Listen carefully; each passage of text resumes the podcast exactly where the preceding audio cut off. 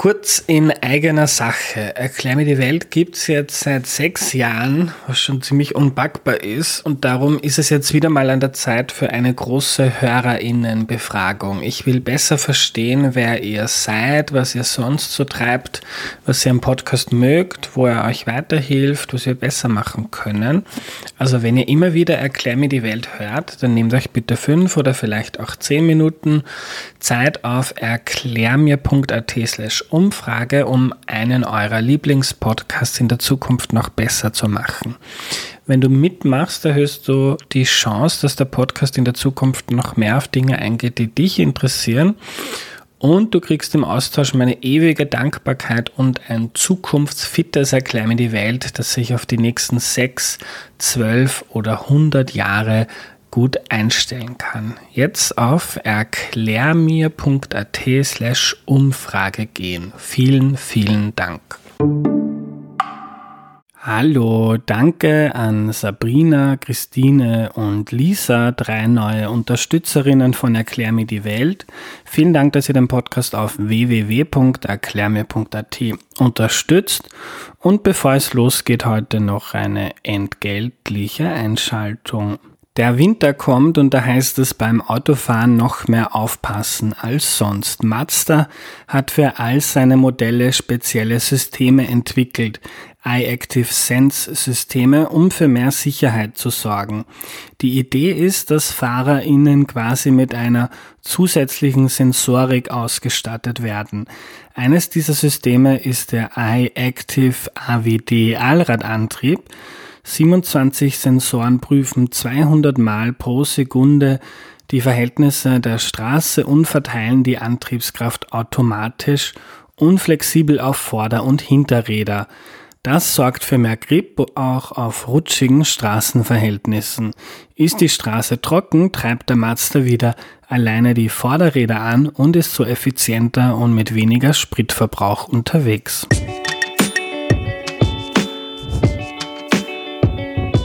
Hallo, ich bin der Andreas und das ist Erklär mir die Welt, der Podcast, mit dem du die Welt jede Woche ein bisschen besser verstehen sollst. Heute geht es um Aufsichtsräte und was die eigentlich so machen in Unternehmen und das erklärt uns Brigitte Ederer. Hallo. Hallo, schönen guten Tag. Schönen guten Tag, liebe Brigitte. Vielen Dank, dass du dir die Zeit nimmst. Ähm, für meine jungen Hörerinnen, die dich vielleicht nicht aus deiner Zeit in Politik und Wirtschaft kennen, stell dich doch bitte noch einmal kurz vor. Ich heiße Brigitte Ederer, ich war viele Jahre in der österreichischen Politik. Ich hatte die Chance, ich war Abgeordnete zum österreichischen Parlament, aber dann war ich Staatssekretärin, als Österreich äh, der Europäischen Union beigetreten ist und durfte hier äh, die Koordinierung äh, für die innerösterreichischen Anliegen machen. Und dann äh, bin ich äh, nach meiner Politikerzeit, dann war ich noch Finanzstadtrat in Wien und, und ging dann nach meiner Politikerinnenzeit äh, zu Siemens, zuerst nach Österreich, wo ich äh, dann Generaldirektorin von Siemens Österreich wurde und danach im nationalen Vorstand. Und seit äh, Ende 2013 äh, bin, ich, bin ich auch bei Siemens und begleite noch einige Aufsichtsräte aber bin nicht mehr operativ tätig. Ja. Ähm, und du bist jetzt auch neu wieder zurück im Aufsichtsrat der ÖBB, was da auch schon vor ähm, bis zur türkisblauen Regierung, wenn ich das richtig im Kopf habe. Ähm, Brigitte, wir fangen mal ganz bei den, den, den Grundlagen an. Ähm, wenn ich noch nie davon gehört habe, dass es überhaupt einen Aufsichtsrat gibt, was ist das? Was macht man da und wozu? Wozu braucht es die? Na, ganz einfach müsste man einmal damit beginnen, dass es in einem Unternehmen, in größeren Unternehmen, äh, in Aktiengesellschaften vor allem, gibt es einen Vorstand, der dafür zuständig ist, die, die Geschäfte des Unternehmens zu führen. Und dann gibt es einen Aufsichtsrat, der, wie der Titel schon heißt, diesen Vorstand und dessen Tätigkeit beaufsichtigt. Also eine der wichtigsten Aufgaben des Aufsichtsrats ist es, die Bestellung oder Abberufung von Vorständen. Das heißt, dieses Personalthema, die richtigen auszuwählen, damit hier gute Arbeit im Sinne des Unternehmens geleistet wird. Eine zweite Aufgabe ist die Überwachung des Vorstandes in seiner Leitungstätigkeit. Also macht der Vorstand auch richtig? Macht er Dinge, die vereinbart worden sind? Äh, wie führt er das Unternehmen? Äh, gibt es hier Schwierigkeiten in, in den zukünftigen Themen? Äh, also jetzt zum Beispiel bei, bei der Corona-Krise. Wie bewältigt er die Corona-Krise? Welche Maßnahmen setzt der Vorstand? Wo wird er aktiv? Muss man hier auch Leute abbauen? Wie schauen sozusagen die finanzielle, wie schaut die finanzielle Situation aus? Also eine Überwachung des Vorstandes und seiner Leitungstätigkeit. Eine weitere Aufgabe ist die Feststellung des Jahresabschlusses. Das ist eine wichtige Aufgabe, dass am Ende des Jahres wird ja abgerechnet sozusagen, welche, welche finanzielle, in welcher finanziellen Situation ist das Unternehmen. Und das muss der äh, Aufsichtsrat letztendlich nicht nur zur Kenntnis nehmen, sondern auch beschließen. Äh, und ein weiteres äh, wichtiger Punkt ist, diese, diese Abschlussprüfung wird ja von externen, also von Menschen, die nicht im Unternehmen sind, geprüft. Das sind Wirtschaftsprüfer, die schauen, stimmen die Zahlen, gab es da keine Irritation, gab es da kein Fehlverhalten, äh, sind die Zahlen so, wie sie vorliegen, wirklich okay. Das sind Ab Abschlussprüfer und hier geht es um ein enges Zusammenwirken des Aufsichtsrates und der Abschlussprüfer, dass man schaut, stimmt es eigentlich alles, was da vom Vorstand an Zahlen, an Verlust- und Gewinnrechnungen vorgelegt wird. Und der fünfte und meiner Meinung nach letzte Punkt, aber auch sehr wichtig, ist die Frage, dass man Strategien, die der Vorstand hat, also Strategie heißt nicht, was macht, was macht man in den nächsten zehn Tagen in dem Unternehmen oder im nächsten halben Jahr, sondern wohin sollte sich das Unternehmen entwickeln, was sind wichtige Märkte für uns oder wichtige Produkte, die wir entwickeln müssen, wohin wollen wir das Unternehmen in den nächsten vier, fünf Jahren äh, bewegen? Und diese strategische Begleitung, ob das überhaupt irgendwie Sinn macht, die ist auch Aufgabe des Aufsichtsrates. Wenn du sagst, dass man im Aufsichtsrat den Vorstand ähm, beruft oder abberuft, ähm, dann klingt das ja ein bisschen so, als wäre der Aufsichtsrat so quasi der Chef vom Chef. Das kann man sich aber nicht so vorstellen. Also man hat dann jetzt im, im, im Daily Business nicht äh, die Kompetenz oder die Macht zu sagen, mach das anders oder äh, jetzt musst du das so machen, sondern man übt Kontrolle aus. Na, Im täglichen Geschäft ist man nicht der Chef und man hat auch nicht, man darf sich, und der Aufsichtsrat sollte sich nicht einmischen in, das, in, das, in die Tagesarbeit. Das ist Aufgabe des Vorstands. Aber am Ende des Tages bei der Bestellung des Vorstands, also wer wird Vorstand in einem Unternehmen, ist ja wohl der Aufsichtsrat, wenn, wenn du so willst, der Chef des Chefs. Also bestellt wird ein Vorstandsvorsitzender oder eine Vorstandsvorsitzende vom Aufsichtsrat. Äh, und er kann sich nicht selber oder sie kann sich nicht selber bestellen. Und wie kriegt der, der Chef vom Chef, also wie kriegt man als Aufsichtsrat, als Aufsichtsrätin diesen Job?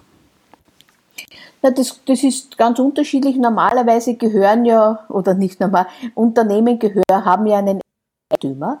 Und der Eigentümer setzt einen Aufsichtsrat ein, der für ihn das Unternehmen und den Vorstand überwacht und überprüft, ob da, ob da ordentlich gewirtschaftet wird. Also in der Regel setzt der Eigentümer, das ist in öffentlichen Unternehmen natürlich die öffentliche Hand, das ist in privaten Unternehmen eben der, die, private, die privaten Eigentümer, setzt den Aufsichtsrat ein bei einer Hauptversammlung. Hm. Ähm, du bist jetzt wieder neu zurück im Aufsichtsrat der ÖBB. Ähm, erzähl uns noch kurz, welche anderen Aufsichtsratsjobs du hast und was das für Firmen sind. Ich bin im Aufsichtsrat der ÖBB in der Holding, das ist die Dachgesellschaft. Dann bin ich auch in der ÖBB Personenverkehr, die also Menschen dran äh, befördert in ganz Österreich. Dann bin ich in der WEB, das ist im nördlichen Waldviertel angesiedelt, eine Firma, die Windparks errichtet. Dann bin ich in der Marinomed, das ist ein, ein pharmazeutisches Unternehmen, Biopharmazie, äh, zum Thema, die entwickeln Sprays äh, gegen Allergien äh, und, und, und, und sind vor eineinhalb Jahren an die Börse gegangen. Und dann bin ich bei den beiden Doch Tochtergesellschaften äh, äh, deutscher Konzerne, nämlich Böhringer Ingelheim Österreich und Infineon Österreich und bei Schöller Blackman Oilfield. Das sind sozusagen meine Aufgaben, äh, die ich hier wahrnehme.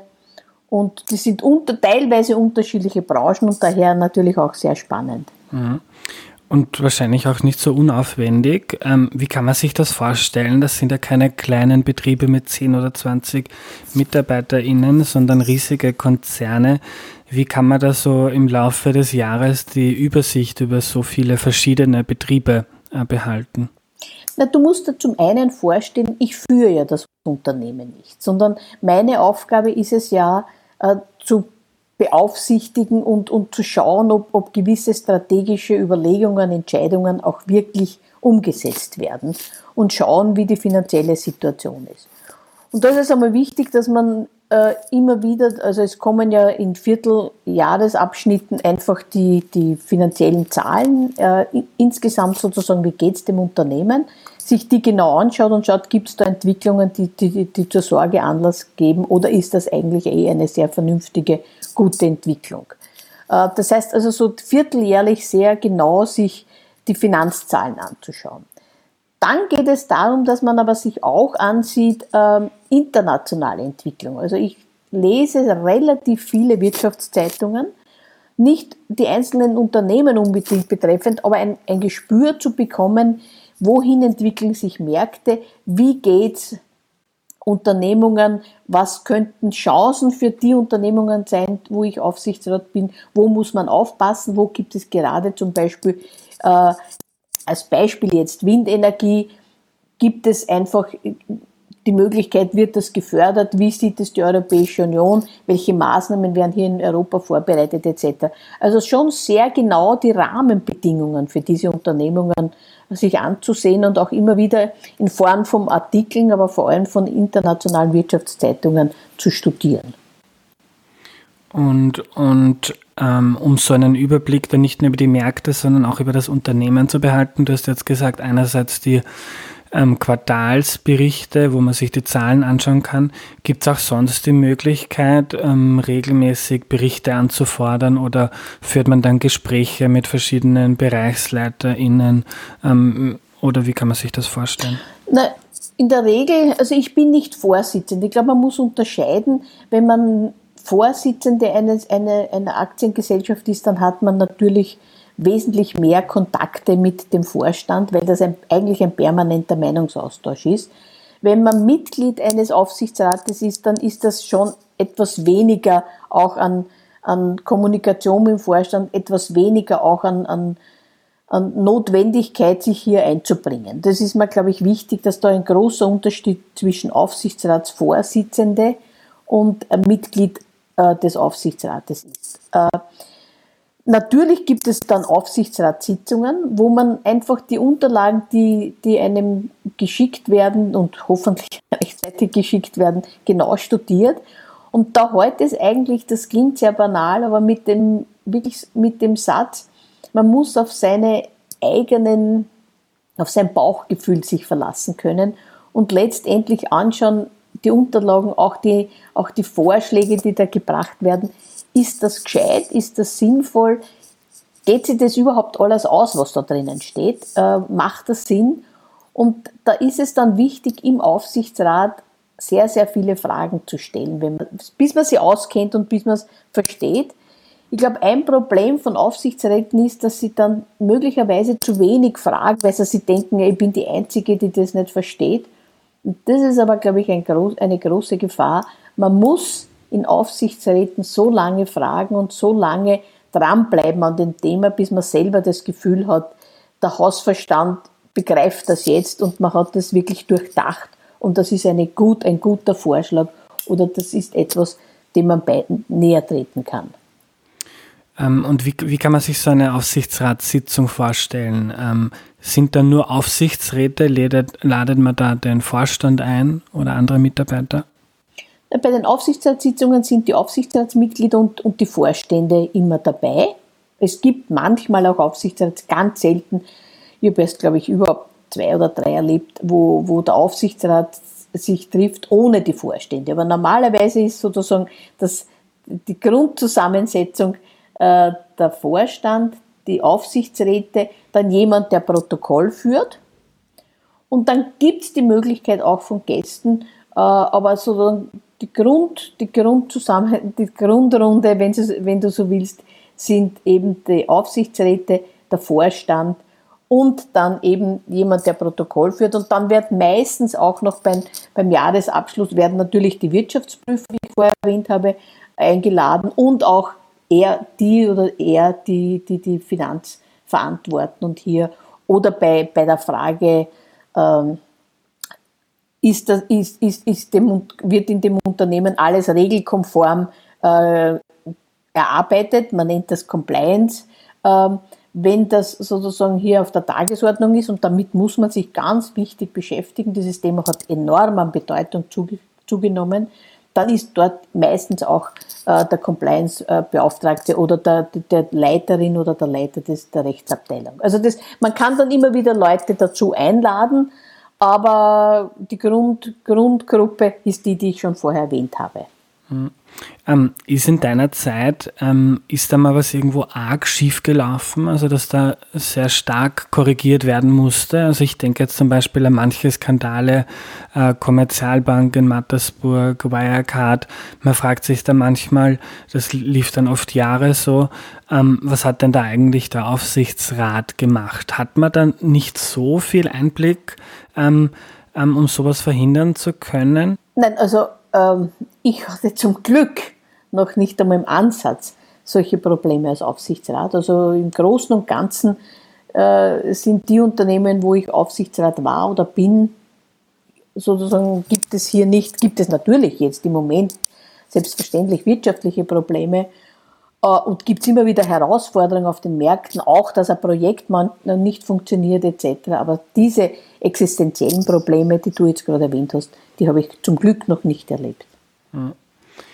Ähm, ich würde gerne ein bisschen zu, du hast ja auch erzählt, du warst ähm, Bundesgeschäftsführerin der SPÖ, lange Zeit in der SPÖ aktiv. D die Idee, dich einzuladen und über das Thema überhaupt zu reden, ist mir ja gekommen, weil in den letzten Monaten immer wieder Aufsichtsratsbesetzungen der türkisblauen Regierung in den Medien war. Und das ist irgendwie so ein, das große Geschenk, ähm, das Handy von Heinz-Christian Strache, wo man sich irgendwie dann nach und nach, je mehr Nachrichten davon veröffentlicht werden, so ein Bild machen kann, wie denn das zumindest in dieser Regierung oder in dieser, mit dieser Partei gelaufen ist. Und wenn das jetzt die Zuhörerinnen nicht verfolgt haben, da gibt es zum Beispiel einen Unternehmer, einen Immobilienunternehmer aus Steyr, der hat dann einem Verein, der der FPÖ nahesteht, Geld gespendet und dann hat er dem Heinz-Christian Strache immer wieder geschrieben, wie schaut's jetzt aus, wann kriege ich einen Aufsichtsratsjob, so Casino würde mich interessieren oder Forsch äh, oder Verbund. Ähm, oder Bundesimmobiliengesellschaft, wo auch immer. Und da habe ich so ein bisschen den Eindruck bekommen, ist das eigentlich eh völlig wurscht, wer da im Aufsichtsrat drinnen sitzt, wenn da quasi so politische Gefälligkeiten, ähm, der hat für uns gespendet, da kriegst du den Job im Aufsichtsrat und es irgendwie fällt eh keinem auf, außer wenn man dem Herrn Strache das Handy mal ähm, wegnimmt. Äh, wie, wie, wie hast du das verfolgt? Hat dich das überrascht oder ist das irgendwie in Österreich gängige Praxis, dass da auch irgendwie Freunde, politische Freunde hineingesetzt werden?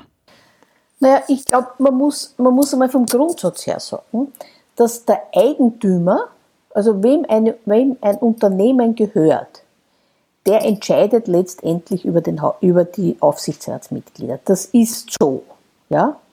Und in einem öffentlichen Unternehmen ist äh, der Vertreter des Eigentümers, weil man kann ja nicht 8 Millionen Österreicher abstimmen lassen, sondern der Vertreter des Eigentümers ist in der Regel, wenn ein, ein wenn sozusagen der, der, der Bund, also wenn die Republik Österreich daran beteiligt ist, der jeweilige Minister oder die jeweilige Ministerin.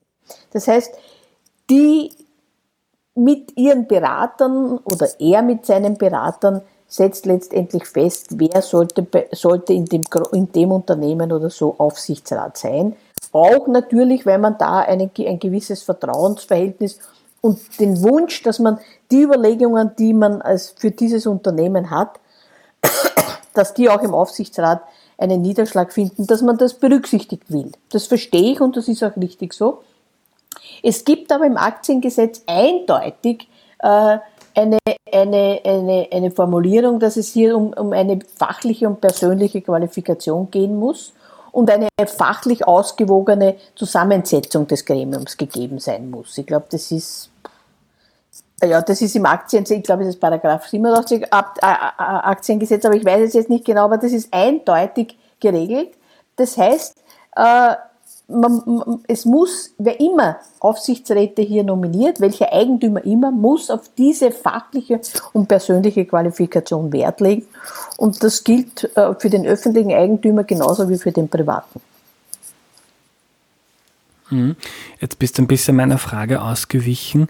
Ähm, was man jetzt so mitbekommen hat aus den Medien, wie das bei der FPÖ gelaufen ist, ähm, hat dich das überrascht oder ist das so, oder hast du das im, im Laufe deiner Zeit, du bist ja politisch und wirtschaftlich gut vernetzt, immer wieder mitbekommen, dass da Leute plötzlich im Aufsichtsrat entweder mit dir am Tisch sitzen oder die da bei anderen Unternehmen ähm, zum Job kommen, wo man sich eigentlich denkt, ich bin mir nicht so sicher, ob da jetzt die, die fachliche und persönliche Qualifikation ausschlaggebend war. Also ich möchte und kann auch nicht einen oberösterreichischen Immobilienunternehmer äh, eine Kompetenz absprechen. Ich kenne den gar nicht und weiß daher auch nicht, wie, wie kompetent er ist. Aber letztendlich geht es schon darum, also ich habe in meiner Zeit auch als Politikerin natürlich Menschen auch vorgeschlagen, die, die, zu denen ich ein gewisses Vertrauensverhältnis aufgebaut habe, nämlich Vertrauen, dass das umgesetzt wird, was letztendlich von, von der Politik irgendwie als Strategie auch formuliert wird. Ja, also wenn man dort Leute sitzen, die das genaue Gegenteil dessen machen, was der Eigentümer will, dann bringt das wenig. Ja, aber natürlich muss, müssen es Menschen sein, die einfach qualifiziert sind. Und ich gehe schon davon aus und habe das eigentlich immer so erlebt, dass das schon in früheren Zeiten, dass da großer Wert drauf gelegt wurde. Äh, ich habe jedenfalls in meiner politischen Zeit so eine Vorgangsweise, wie es beim Herrn Strache am Handy immer wieder gepflegt wurde, die kenne ich nicht. Ganz zum Schluss, ähm, es gibt in Österreich, ich glaube seit 2018, ein Gesetz, wonach, denke ich, 30 Prozent der des Aufsichtsrats von großen Unternehmen ähm, Frauen sein müssen. Ähm, wie, wie, und das ist ja, ist auch ganz interessant, wenn man sich die Statistiken anschaut, ist ja der Frauenanteil in Aufsichtsräten viel, viel größer, als das zum Beispiel in Vorständen in Österreich mhm. der Fall mhm. ist. Ist der Aufsichtsrat nicht mehr so eine Männerdomäne? Ja, da muss man einfach sagen, dass es ja für die ganz großen Unternehmungen in Österreich gibt es äh, die Quote, also es muss ein gewisser Prozentsatz an Frauen in Aufsichtsräten gegeben sein. Das ist wichtig und gut. Äh, das gibt es bei Vorständen nicht. Und das Zweite ist, dass natürlich es eine große Gruppe oder eine Vielzahl von Frauen gibt, die hervorragende äh, Juristinnen sind, die hervorragende Finanzexpertinnen sind und das schlägt sich jetzt auch nieder, indem sie sich, indem sie in Aufsichtsräte berufen werden. Und ich gehe davon aus, dass eigentlich Eigentümer auch erkennen, äh, die ja die Aufsichtsräte berufen, dass eine, eine gute Mischung aus, aus männlichen und weiblichen Vertreterinnen im Aufsichtsrat letztendlich zum Wohl des Unternehmens ist. Hm. Letzte Frage, die ist ein paar Mal gekommen in der Vorbereitung. Wie viel verdient man eigentlich als Aufsichtsrat? Das ist ganz unterschiedlich. In Deutschland, in den großen äh, Konzernen, äh, ist es so, dass man wirklich gut verdient. In Österreich äh, ist, es, ist es so, dass es wirklich eine, eine, so eine Abgeltung der, der Tätigkeiten ist. Also ich kann, in den meisten Fällen gibt es in Österreich in den Aufsichtsräten ungefähr 10.000 bis 20.000 Euro an Aufwandsentschädigung. Mehr nicht. Da gibt es aber dann keine Sitzungsgelder, sonst irgendwas. Also all das, was man sich auch an Informationen aneignen muss, an Arbeit aneignen muss, das ist zwischen 10.000 und 20.000. Ich kenne keine Aufsichtsräte, wo es mehr ist wie 20.000. Ich nicht, aber für, vielleicht im Jahr, aber mhm. vielleicht gibt es welche. Überrascht mich, ich hätte mit viel, viel mehr gerechnet. Nein, also das, also bei denen, bei denen in dem, wo ich im Aufsichtsrat bin, ist das die Range. Also ist das die, die Gruppe zwischen 10.000 im Jahr und 20.000 im Jahr. Danke für deine Zeit, Brigitte. Bitte, gerne.